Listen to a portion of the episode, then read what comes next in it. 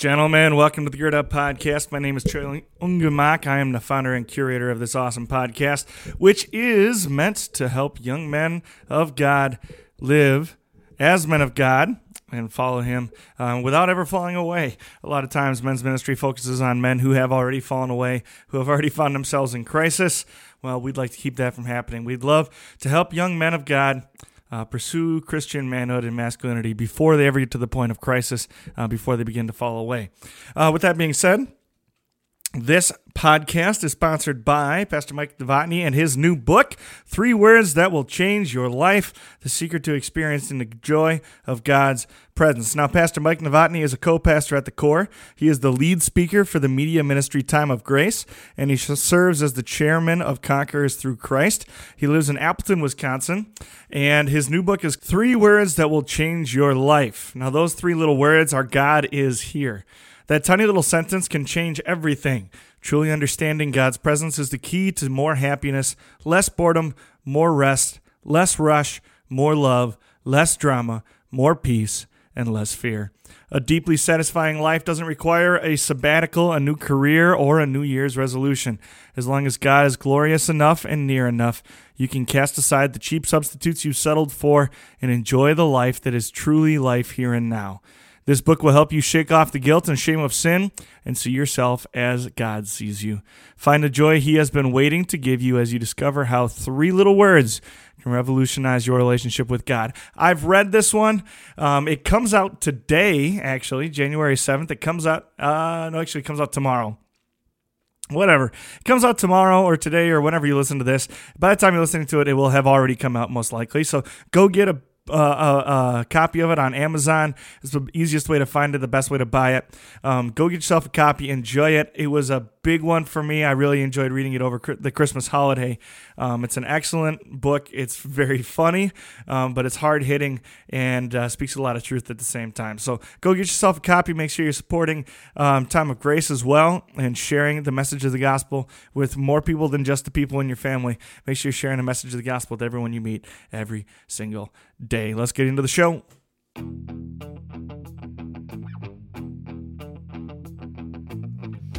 You are listening to the Gird Up Podcast. To gird up is an ancient way of preparing oneself for hard work or a battle ahead.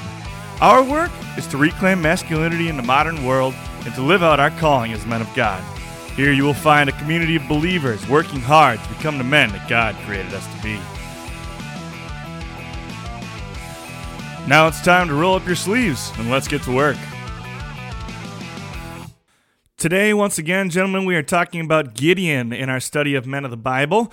The story of Gideon begins in Judges chapter 6 and continues through chapters 7 and 8. Um, today, our theme is transitional figures. If you have not read the story of Gideon, I suggest you dig into your Bible and do so, that you go look it up for yourself and read it as a refresher.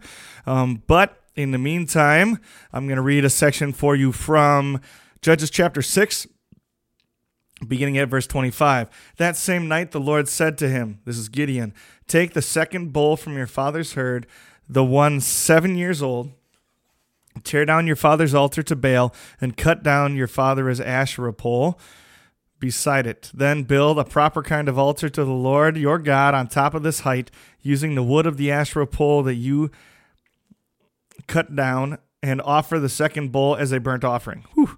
So Gideon took ten of his servants and did as the Lord told him. But because he was afraid of his family and the men of the town, he did it at night rather than the daytime.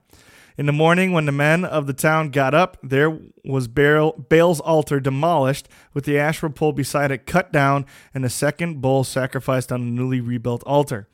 They asked each other, Who did this? Then they carefully investigated, and they were told, Gideon, son of Joash, did it the men of the town demanded of Joash, Bring out your son, he must die, because he has broken down Baal's altar and cut down the Asherah pole beside it. By the way, uh, the Asherah pole was basically it was a giant fertility symbol of fertility. So, um, well, just to, to, say it, it's a giant penis is what it's represent. It's it's a fertility god, and so by worship, in order to worship um, Baal by an Asherah pole, and, and, the god Asherah, I think, is the goddess they would find a temple prostitute and they'd have sex with her. That's how they worship. So this is what they're all upset about. This is what Gideon tore down, and they're all upset about it now. But Joash replied to the hostile crowd around him Are you going to plead Baal's cause? Are you trying to save him? Whoever fights for him shall be put to death by morning. If Baal really is a god, he can defend himself when someone beat, breaks down his altar. So that day they called Gideon Jerubbaal, saying, Let Baal contend with him, because he has torn down Baal's altar. now, Gideon's family had strayed from the Lord. In the hundred or so years since Joshua died, the enemies of Israel have had their way with the Israelites, making war, raping, pillaging, impoverishing, and murdering the defenseless Israelites without relenting. And once the nation was mighty and strong, and no army could ever stand against the likes of Joshua and Caleb uh, because they were godly conquerors of the promised land, and they were faithful leaders in matters of government and faith. They were wise men, they were good men. They were fearless in battle and righteous in their living, and the blessing of the Lord was with them as they conquered. Their sons, however, did not fear the Lord, and the generations that followed forgot the mighty deeds of the Almighty God and left their Creator to worship the gods of Canaan. These gods were far more enjoyable than the God of Israel anyway. This is sarcasm. When faithful Israelites lived by the law, they had endless rules and regulations to follow, strict codes to live by, restrictive policies on all things that gave earthly pleasure, they couldn't eat what they want. The Canaanites ate.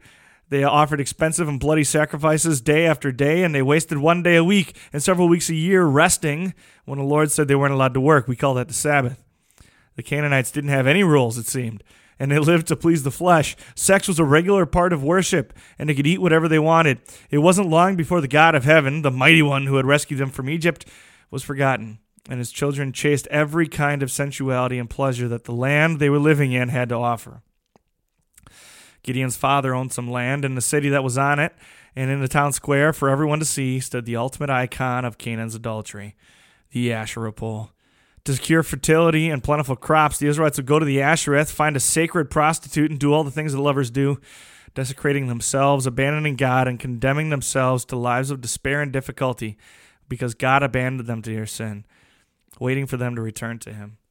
When God called Gideon to lead Israel's armies, his first task was to chop down and destroy his family's Ashereth. This act was to make sure that Gideon was an outlaw. If he would be if he did it, he would be hated, if not killed by his family, and likely it would be taken as an act of rebellion by the occupying Midianites, and surely this was a foolish and deadly act in the eyes of doubtful Gideon. But the Spirit came upon him, the deed was done, and when he was condemned to die, he escapes with just barely escapes with his life by the love of his father who speaks on his behalf. But the Lord's plan is in motion. Soon he's summoning Israel's army and leading them to victory over their oppressors. And with the Lord going out before them in all his glorious strength, uh, Gideon learns to trust the Lord. At first, he asks for sign after sign after sign, but by the end of the war, he acts decisively, confidently executing the will of the Lord and doing the work of the kingdom. Gideon's brothers and sons join him too, and his righteous behavior, and anyone who stands against Gideon stands against the Lord. As long as Gideon walked the earth, his family served the Lord. None of us gets to decide our family and race, the place, the time, the decade, or the circumstances into which we are born. We don't get to choose our family or select our inheritance. These things are dictated by the Father alone, and He promises He has a plan for us, good works and prepared in advance for us to do. Hope in a future, regardless of our starting points or where we come from. Wherever your journey of faith began, there's a place for you in the kingdom. And so we say, as Joshua, choose for yourselves this day whom you will serve. Whether it's your gods that the forefathers served or the gods of the heathens in whose land you are living. But as for me and my household, we will serve the Lord. Of course, that comes from Joshua 24, verse 15. Now, I want you to reflect for a few minutes. Reflect on the family you come from. I want you to name three positive characteristics that you look forward to passing on to your own family. What are three positive characteristics from your own family that you look on to passing to your own?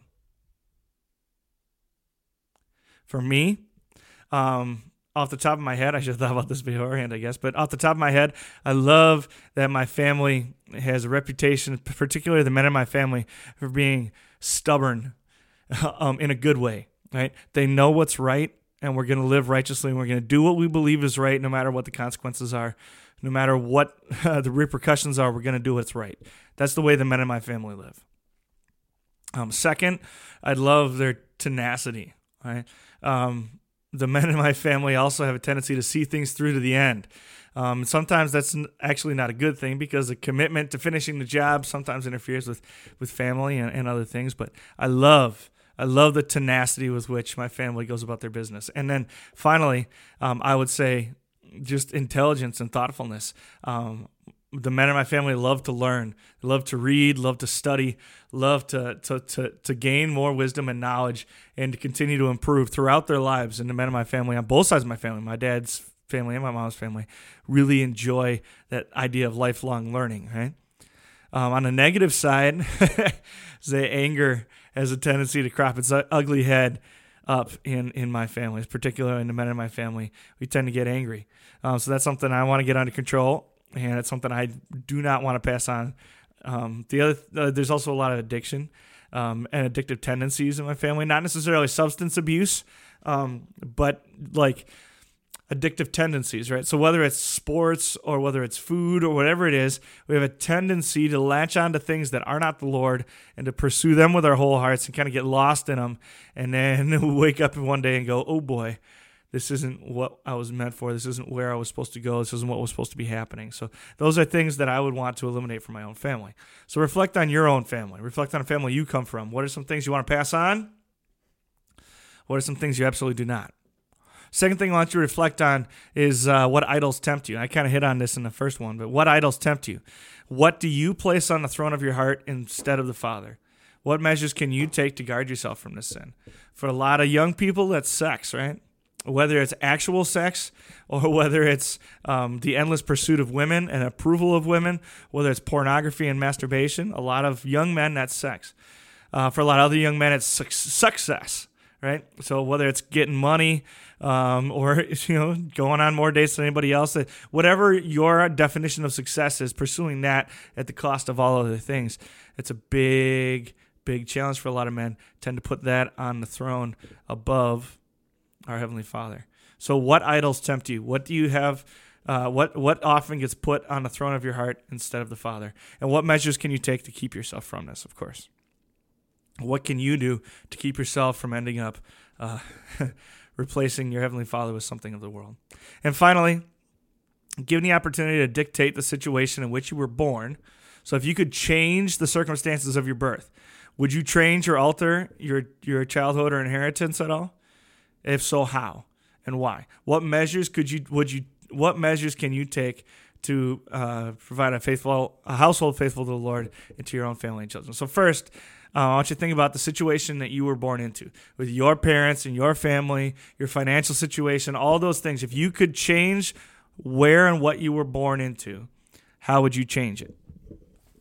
Um, and would you change it? Um, and I think obviously you don't want to change too much because our experiences shape who we are, right? And, going back and and uh, having that conversation sometimes can be actually harmful. Um, but I think if I could tweak my uh, the situation I grew up in, I would say I wish I wish I had brothers. I think that would have taught me a lot about uh, toughness and kind of stick to itiveness. Um, it would have been helpful to have that built-in friendship. I think, although that would have also probably I wouldn't have such close relationships um, with the buddies that I that I became to really know and love. The guys I call my brothers now, I don't think I'd have such great uh, relationships with them. But I think I would I would have a brother if I could change anything. Um, and I think there are some things I quit on early in life that I, that I would I would go back and change that. I think I would also um, if I could go back and change something, we would live really close to my grandparents. I would get to know both of my grandfathers very, very well, um, oh, better than I do even now. Um, I think that's what I would change. Now, I want you to think about yours. What would you change?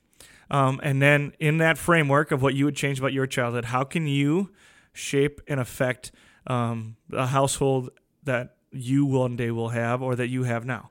How can you um, provide a household faithful to the Lord and to your own family and children? What can you do to ensure the best possible situation for your children to grow up in? Reflect on that. Um, I want you to think about those things this week. Reflect on them. Think about them. Um, and uh, start acting on them. Make sure that you are changing for the better, um, that we're not declining, but always growing fa- more faithful to our Heavenly Father, growing closer to Him, building relationships with Him. um, and not drifting in the opposite direction. Let's pray to close this one out. Let's pray. Lord, you are the creator and author of all that is, all that has been, and all that ever will be. Guide us to walk in paths of righteousness for the sake of your Son, whose blood was spilled to redeem us and to claim us as your own. Make us strong and faithful leaders, guiding our own families, households, churches, and communities in the way. Drawing ever closer to you, forgive us when we stray.